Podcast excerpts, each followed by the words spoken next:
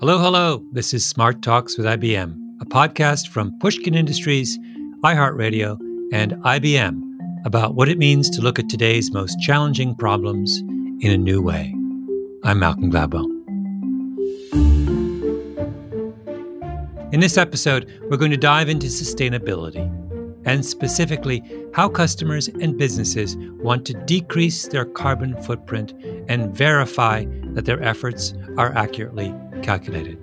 I'll be digging into this topic with Jason Kelley, General Manager, IBM Strategic Partners.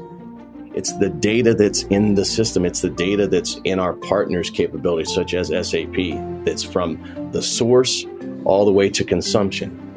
And where there's more data, which there always will be, there's more insight and there's more progress. You may remember Jason Kelley from his conversations with Jonathan Strickland of TechStuff in earlier episodes of Smart Talks. Jason is working closely with IBM partners like SAP to think of creative solutions for businesses to measure and offset their environmental impact. I will also be speaking with Marc Rolfe, Senior Vice President, Head of Strategic Partners, Partner Ecosystem Success at SAP. People are making progress from a manufacturing perspective, and our applications and services from, from SAP and IBM help make that much more transparent. Prior to his current role, Marc served as Global Vice President responsible for ecosystem innovation and once worked as the Global Account Director for IBM. Together, we'll discuss the ways businesses can work together and use technology like blockchain to create more sustainable operations with more certainty about their actual impact and footprint. Let's dive in. You mentioned your partnership. I'm an outsider to your world. Naively, I would have thought, aren't you guys competitors? Why? What? What's going on here? That I would have thought that you two would be at each other's throats, and instead you're you're talking like your old friends. Can you talk a little bit about the role of these kinds of strategic partnerships? So there's a long heritage here uh, of collaboration um, between the two companies. But but to your question, I, I think you know I think what the realization, at least in our industry, is you know there's the, the, the amount of collaboration that needs to exist today. Everyone cannot do everything, and you need to focus. Um, and so SAP, you know, just taking the example of IBM and SAP, the collaboration, the, the biggest part of the collaboration from my perspective is having yeah. the ability to run our platform and our applications um, for specific industries like we've been talking about. SAP has a very good technology basis um, for for many industries, over 27 industries.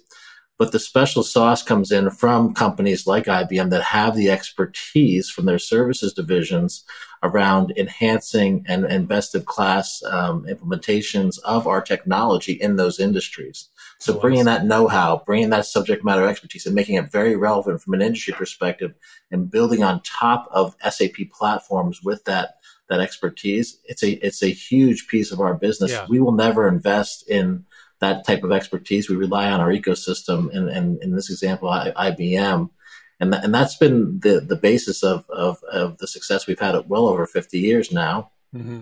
uh, between the two organizations. Yeah, what does that that uh, collaboration look like? I mean, is there literally an office from both organizations where people go together and like we were talking about utilities are uh, is there a team made up of, of people from both organizations that are traveling together to see the customer? Quick answer is yes. Think of uh, a couple clients, IBM and SAP sitting down around the table, actively saying, How do we work with where you are to get to where you want to be? And what are the best and best prioritized steps you can take to get there? Yeah, I, I think that the best way to explain it, Malcolm, is that you know we have teams that come together and and look at what the market really needs, what our customers really asking for, and actually working together between IBM and SAP with customers to build solutions. Number one, and then take them to market and go talk to the, the, the, larger set of customers in a particular industry or a particular region together. So we, we actually look at the whole life cycle between how we innovate together and build new solutions with input from actual customers all the way through to scaling that in, in, in a global fashion. So it is a very collaborative um, setting that, that, that, we really have. And I, and I think that's part of what, you know, from a technology perspective, many technology companies are really understanding that the ecosystem is the real power out there. Mm-hmm. You know, working with partners, working and collaborating together to, to really advance goals, whether it's sustainability or other initiatives. Yeah. Jason, can you talk about how many partnerships in this in the sustainability world does IBM have? So we look across ours, we have up to uh, 12 active partnerships across our strategic partners, but that would be limiting just to look at our largest clients because within those, there are other ecosystem players specific to where they are in a geography and by industry. And so we're only limited to the extent that we can be inclusive to that that that number of players in that ecosystem. So that's why it does demand an open type of platform that allows these players to come together because you can't do it on one type of technology. You can't do it in one cloud. And this is where you, you know your your question about don't you compete? It's like, well, of course we do. In times there's things that we that, that but the opportunity for the tides to rise all boats is bigger than us fighting in what would be perceived as a zero sum game because it's not. In fact, the the the the challenges now, Malcolm, are so complex that one company by itself can't solve that problem. So when you hear say, you know, yes, sustainability is a team sport, it's not just because it's a cool way to say it. It's the truth. It requires all of us. We wanted to talk today about sustainability, and I, you know, it's a word that gets bandied about a lot. And I wanted to start with the two of you telling me what is your definition of that word? I'll jump right in. You know, when I think of sustainability, I believe that is real trust and transparency in making sure that we as humans have a planet that's going to be there now and in the future by employing methods that can be uh, practiced by everyone in a way that is self sustaining. When I think of sustainability, I think of you know organizations trying to make a better place for the for the future generations of our planet. What I think about is how do we make it better now? How do we start progressing towards a better planet and making the world better? When I think of this is a naive question, but when I think of that word, the first people who come to mind would be, you know, airlines, automakers, people who have obvious large carbon footprints, who are making things that are highly energy intensive, that, you know, you could, we could all give the reasons. Tell me why tech companies such as yours also need to be as mindful of that. Well, I tell you, Malcolm, your question started with you think of people. And then your example went straight to airlines. And I think in there is is part of what we see as important is that it's a B to P type of operation, business to people. We're people, all of us. And so that's the first thought is we are trying to make sure that we're taking care of each other. And so if we think of people being the center, you know, we formalized our efforts at IBM in, in the 70s to say, look, we want to be forward thinking in environmental management for decades to come. And we have. And that's where we see the commitment being made is that, look, if we can do it together and not alone, and that's as I'm here with Marc, I'm proud to say we see it the same way with regards to an ecosystem. And it takes all of us working together because sustainability is truly a team sport. I think what, what we see from SAP, uh, from from our side, we, we we are very focused on supporting transactions across most of you know the enterprise business in the world 70% of the world's transactions run through our systems. Those are transactions that support product the manufacturing of product and the rollout of product. Um, so if we think about it from that perspective we're, we are very interested in making sure that those manufacturing practices the design practices around those products are efficient are transparent and are ethically progressive in the way that these companies are manufacturing or running their businesses. So, so that from our perspective, it does tie back to people.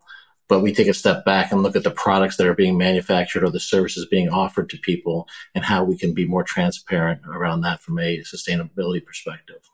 Can you give me an example, Marc, of what you're talking about?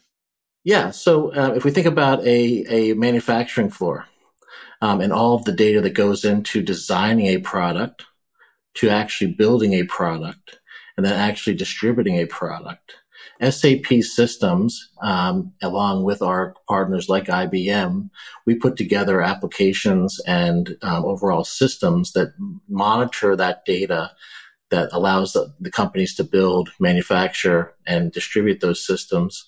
So we have visibility into how companies are actually di- distributing, manufacturing these products, we can make make that much more transparent. We can start to measure the progress they're making against certain sustainability goals, and and start to to really drive a conversation around sustainability around a product or a an area. So I think that's key to what we see around whether it's circular economy in terms of understanding greenhouse effect on manufacturing uh, abilities of certain customers of ours or if we look at overall, you know, carbon neutrality goals, et cetera, people are making progress from a manufacturing perspective, and our applications and services from from SAP and IBM help make that much more transparent. If I'm a, a client, a customer of yours, and I'm interested in addressing this issue, one place I might look for guidance would be the kind of data that would come from your software, is what you're saying. Yeah, if you if you think about the overall like value chain of of what we deal with in, from customers, there's manufacturers, there's end consumers, et cetera. Where along that value chain can we impact, you know, um, sustainable goals and, and drive towards more transparencies to improve upon those? So that's really what we're we're looking at from our perspective. Yeah, Jason, can you talk a little bit about IBM's position in all of this? When does IBM as a company start thinking seriously about this issue? And how big of a transition is it in the priorities of the company? We've been doing this for decades with regards to making sure that we're focused on the environment the returns that we get, our clients get, and working across that ecosystem. As I said, we formalized it in 1971, saying, look, this is a priority for our company. And we just announced our latest commitment, which is to have zero greenhouse gas emissions by 2030. We did this uh, just at the beginning of, of this year. So that's the commitment that we've recently made. But you called out something here that's key, and Marc echoed it, is this thought of data.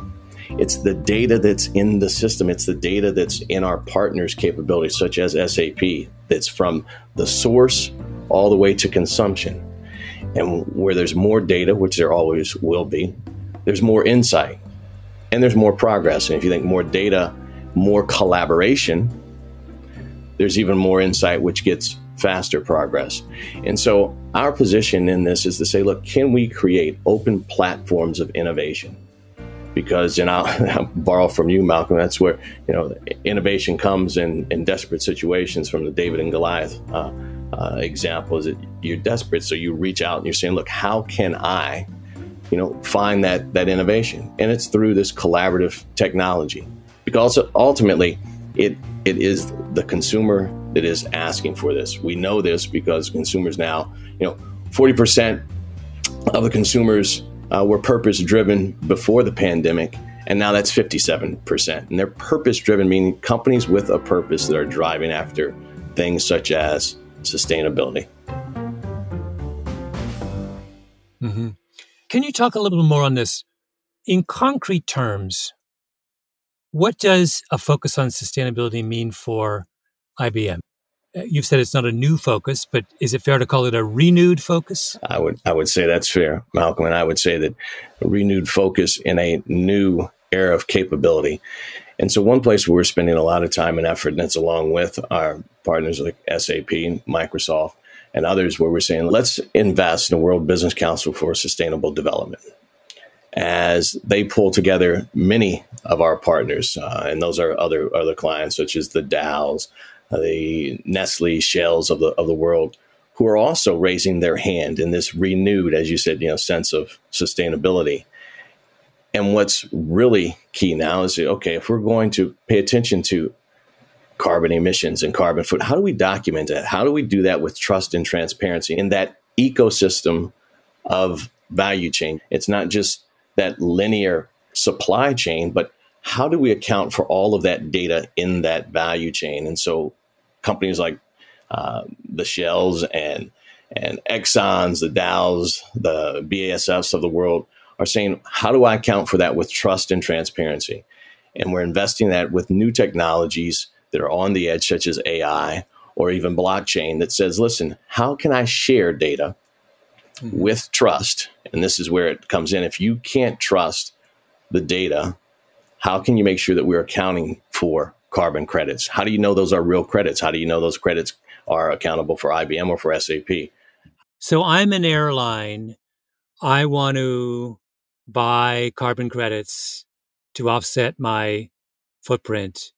Um, and the question arises how can I be sure that I am accurately accounting for my own consumption and I'm and the marketplace is correctly measuring the um, what the offset looks like, how how it's priced, how whatever it is. What you're saying is someone has to do that kind of has to produce that data, verify that data, um, exchange that data, and that's what that's what you guys are thinking about. Is that a fair that's, summary? That's that's what exactly. we're doing. That's exactly yeah. it. I, yeah. I, I, think that's a very important point. A, a lot of what what I, I, hear out in the marketplace is it's about goals, right? Sustainability goals in the future. I think there's it needs to be a kind of a shift in mentality that we can do this now. We are doing this now. We have applications that are you know tracking this data you mentioned the airline industry. If you think about the airline industry and, and the supplier side of that or the procurement side of that, companies need to start putting together procurement goals related to sustainability and have applications and systems that track progress against those procurement goals that are able to monitor and measure that progress. So that's that's happening today. And that will get much stronger as, as Jason mentioned when, when you bring in smart technologies like AI and other technologies that will make that even more pro- pro- progressive. So it's it is happening today. So I, I, would say goals are important, but we can actually start doing something today, which I think is even more important. Can you give me an example, a concrete example? I'm interested in sort of the nuts and bolts. So this is actually kind of fascinating question. Can you pick a kind of particularly either hard or interesting case study and tell me about what are some of the challenges from your end in providing this kind of data, coming up with it, verifying it, providing it? Well, I think from our side, I'll give one example. If you think about a utility company and their legacy way of, you know, managing their suppliers versus where they need to be a, very, very much a siloed view from, from providing information to and from those suppliers, a closed system that does not allow much transparency or even accuracy in, in, in what they're able to actually um, provide to, to measure a goal.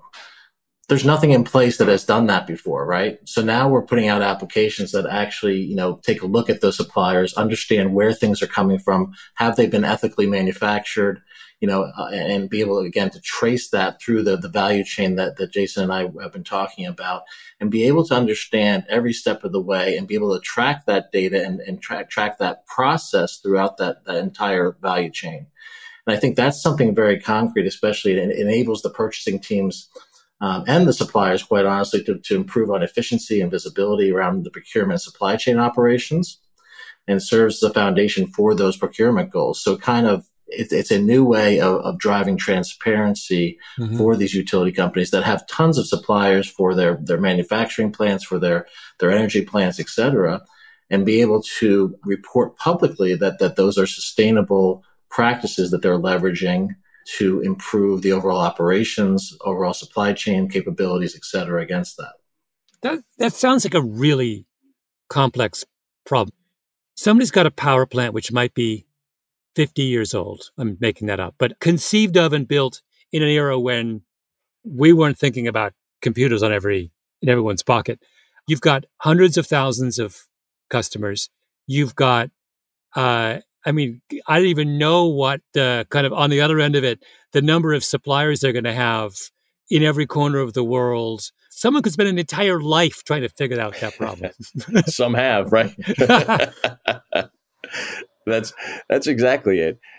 That's the power of what I think a technology company, a application technology company, an innovation company like SAP and IBM bring to the table. The the expertise around an industry like utilities that an IBM brings to the table, um, you know, is, is something that we are trying to reinvent business models based on new technology and take those 50 year old plants, those 50 year old systems and modernize them. And I think that all starts with leveraging things that we didn't have and, and applying technology to that to have much more of a transparent and, and overall um, view of the data, of the systems, of how that thing is built, of those parts, and again, that's what, what, what companies like IBM, SAP, and others are trying to do in these in these very old industries that need to have a reinvention. Yeah, yeah. And Malcolm, I was going to hit on your your example there because you you, you asked for something concrete. You know, there's cities upon cities you can point at, uh, U.S. or international. You can look at a Chattanooga in, in, in, the U.S., dirtiest cities, 1969, and then all the way, you know, 20 years later, it was the cleanest city. Okay, so it can happen, but how does it happen at scale? And when we think concrete, we give one, one, one example. So we're starting to see the other side of a pandemic. And here we had a challenge across industries of just coming up with something we can address it with a vaccine. And trying to figure out how could we how could we do it quicker better faster in, in any way that we've ever done before. And it took a lot of time and effort to sit down and say with with the likes of, of Pfizer, along with SAP on the back end, by the way, working with IBM, how do you how do you change the way this is going to be developed and pushed through the supply chain? And we had the challenge of then going through multiple levels of, and we'll stick with the U.S. federal, state, local governments to get dispersed, and then we had the challenge of saying who's tested and who's received the shot. And how do you prove that you've received a shot? In that example, I've crossed industries, I've crossed multiple lines of private public situations, and that was to keep people alive. Mm-hmm. Now we're talking carbon credits. Mm-hmm. Does anyone does anyone have a sense of urgency uh, that they would with a vaccine? Some do, some don't. But if it's that challenging with a vaccine and a global pandemic, how do we do it with something that's called sustainability? Well, it starts with data. What are we seeing with the data? Data tells us this. What do we address? We address it with the carbon credits and carbon emissions, and then who's who's accountable for what based on trusted data. Yeah. Those two examples you're talking about, one COVID vaccine, two utilities. Utilities is harder problem. From your end, like yeah. Not, it's not a technology forward industry. You've got state regulators that mm-hmm. you're dealing with. So you got 50 some odd different, rate, depending on which state you're in, you have a whole different maze you've got to work through. I mean, with the vaccine, you're talking about three multinational, you know, 21st century companies using a brand new, the best platform known to man versus 70 year old, whatever, uh, you know, in in 50 different states chasing an elusive goal that they may not even be on board on. Bingo. Mm. Not only is it behind in the times in many cases and in need of diversification as well as modernization, is that now you have you also have competing platforms saying how do I leapfrog some things that are old or new and uh, we're we're ready to celebrate a 50 year relationship with SAP. Yeah. Why? It's because SAP continues to evolve. And that's what, in the, your example, Malcolm, you know, how else to evolve and get to where you're going than with with trusted partners that and that this part now I do feel like it's a commercial, but I know that it takes more than just the SAPs and IBMs. It takes the others in the ecosystem to make that leapfrog from where they are to where they have to go. Yeah. And, and I think it's not just about the the companies we're talking about here. It's it's the technologies that are allowing this and enabling this because, you know, if you, if you really I mean, the pace of innovation that's happening out of there with things like AI and, and, machine learning and all of that are enabling a lot of things that, that we couldn't do five years ago. So I think, mm-hmm. I think that the technology piece of this, and it's a much longer discussion, but you can't understate that. It, it's a huge enabler that wasn't there, you know, five years ago, as I said, it, and, and, it just, it, it's going to ex- continue to increase the, the innovation pace here and unlock opportunities in the very complex industries like, like you mentioned around utilities. I mean, it, it, you're yeah. absolutely right. It's a tough one. Yeah, I want to talk a little bit about um, blockchain and AI and its role in all of this. Um, what do we what what do those two particular technologies bring to the table here? Blockchain.